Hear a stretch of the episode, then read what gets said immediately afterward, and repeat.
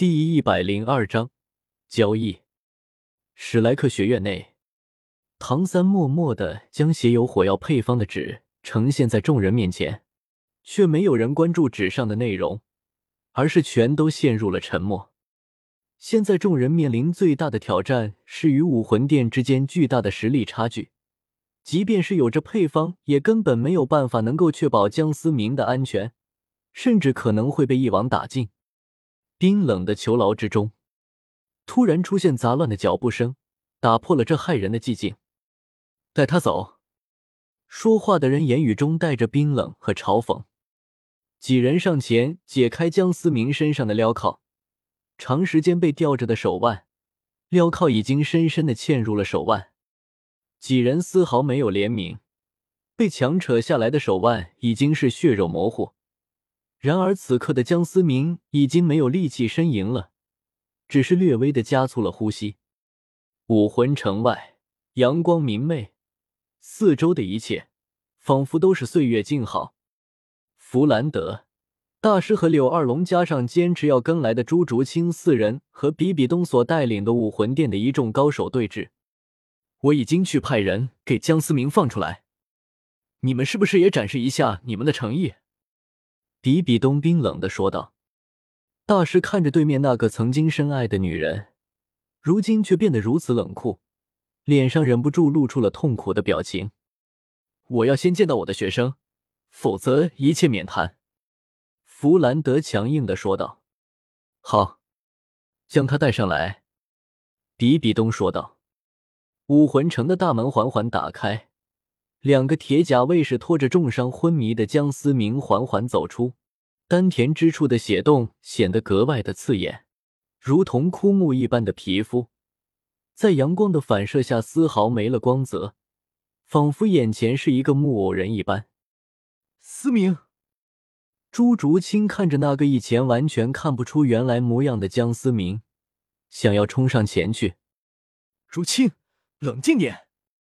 弗兰德拼命的按住疯狂挣扎的朱竹清的肩膀，只是他的双眼突然爆现的血丝和粗重的呼吸，暴露了他内心的愤怒。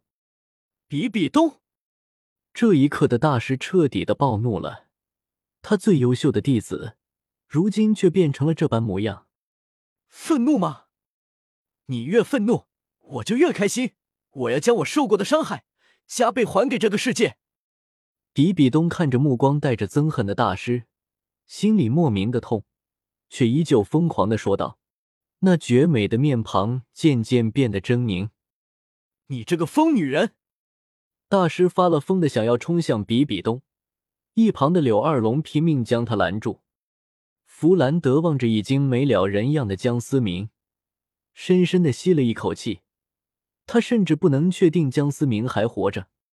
放了江思明，你要的东西我便给你。”弗兰德咬牙切齿的说道，从怀中掏出那张写了火药配方的纸，让那个小姑娘送过来，我就放了江思明。比比东虽然也不怕弗兰德耍诈，毕竟这里是武魂城，但谨慎的他依旧没有掉以轻心。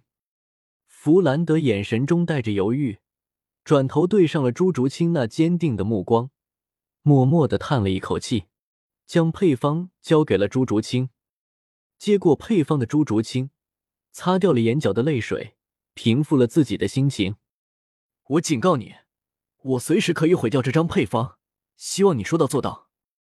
朱竹清红肿着双眼，仿佛用尽了全身力气说道，随后便向着武魂殿一方走去。带他过来。比比东挥了挥手，背后的铁甲卫士便拖着活死人一般的江思明慢慢上前，向着朱竹清走去。双方靠得越来越近，弗兰德等人跳得也越发的快，紧张的气氛顿时等时间都变得格外的缓慢。这短短的几十米似乎格外的遥远。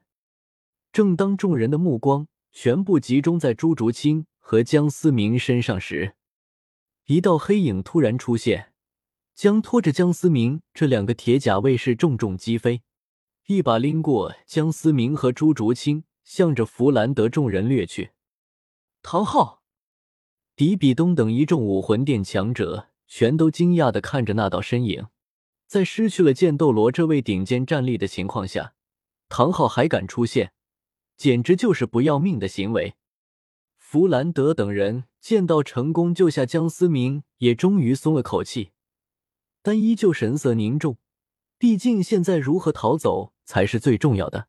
他们根本就没打算和比比东做交易，毕竟比比东不可能如此轻易的相信这张配方的真实性，所以更加不可能会放他们轻易的走。你们快走，我来断后。”唐昊语气沉重的说道。将昏迷的江思明和朱竹清交给弗兰德他们，随后便释放出昊天锤，随时准备迎击武魂殿。给我拦住唐昊！五名封号斗罗瞬间冲上了对面的唐昊等人，快走！巨大的昊天锤瞬间拦住了四名封号斗罗，而剩余的一位学直直的奔向了弗兰德的人，竹青。快带着江思明走！弗兰德将江思明交给了朱竹清。弗兰德三人默契的摆出阵型，释放出武魂，魂力交融，释放出耀眼的金色光芒。滔天龙威骤然爆发，神圣的黄金巨龙向着那名封号斗罗发出雷鸣般的咆哮。朱竹清抱着江思明，只能感受到江思明微弱的呼吸。却也先抑制住了心中的苦痛，背着江思明迅速的逃窜。别想逃！比比东此时终于按耐不住，向着朱竹清的方向迅速冲去。一声龙吟，巨大的黄金龙爪挡在了比比东面前。而就在此时，本和黄金巨龙纠缠的那名封号斗罗抓准时机，手中发出紫色的光波，瞬间洞穿黄金巨龙的右爪。巨龙伤口处仿佛流下了金色的血液，发出了痛苦的嚎叫。比比东也位于黄金巨龙纠缠，墨绿色的珠黄虚影出现在其身后，伸出了八根修长尖锐的爪子，帮助比比东飞快的移动着。竹青，你们不该来的。江思明终于悠悠转醒，看见背着自己的朱竹清此刻在拼命的狂奔。后方传来的惊天动地的战斗声响，便也大概猜出了发生了什么。思明，你答应过我，他不能死，坚持住，一切都会好的。”朱竹清急促的说道。奔跑的颠簸让江思明如枯木一般的皮肤，即使是穿着衣服，朱竹清也能够清晰的感受到。他不明白自己的男人到底经历了什么。站住！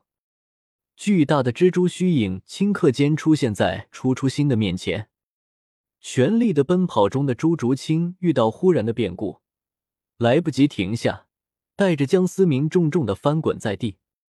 本就重伤的江思明，再次受到如此猛烈的撞击，吐出了一口粘稠的黑血。思明，你没事吧？朱竹清甚至等不及站起来。近乎爬的方式，快速的来到了江思明身前。